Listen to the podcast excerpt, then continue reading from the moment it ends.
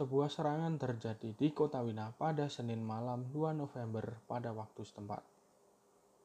Dilansir dari Reuters, serangan tersebut terjadi di 6 lokasi berbeda yang setidaknya melukai 20 orang. Serangan tersebut dilakukan oleh 2 orang menggunakan senapan otomatis dan menembak kibar yang penuh dengan kerumunan di depan sinagog kota Wina. Setelah serangan tersebut terjadi, polisi meminta masyarakat untuk berlindung di dalam rumah dan mengamankan negara tersebut. Polisi juga menerjunkan sebanyak 1.000 personel untuk mengamankan jalanan dan juga perbatasan untuk melacak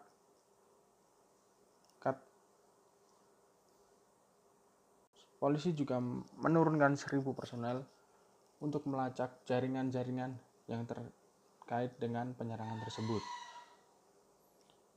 Menurut penjelasan Menteri Dalam Negeri Karl Nehammer, jihadis yang ditembak mati ia pernah dipenjara selama 8 bulan dari tuntutan 22 bulan penjara karena berusaha pergi ke Suriah. Ia mendapatkan masa potongan tahanan karena mengikuti program deradikalisasi yang dilakukan oleh pemerintahan. Sementara itu, polisi masih memburu 1 penyerang lain yang berhasil kabur.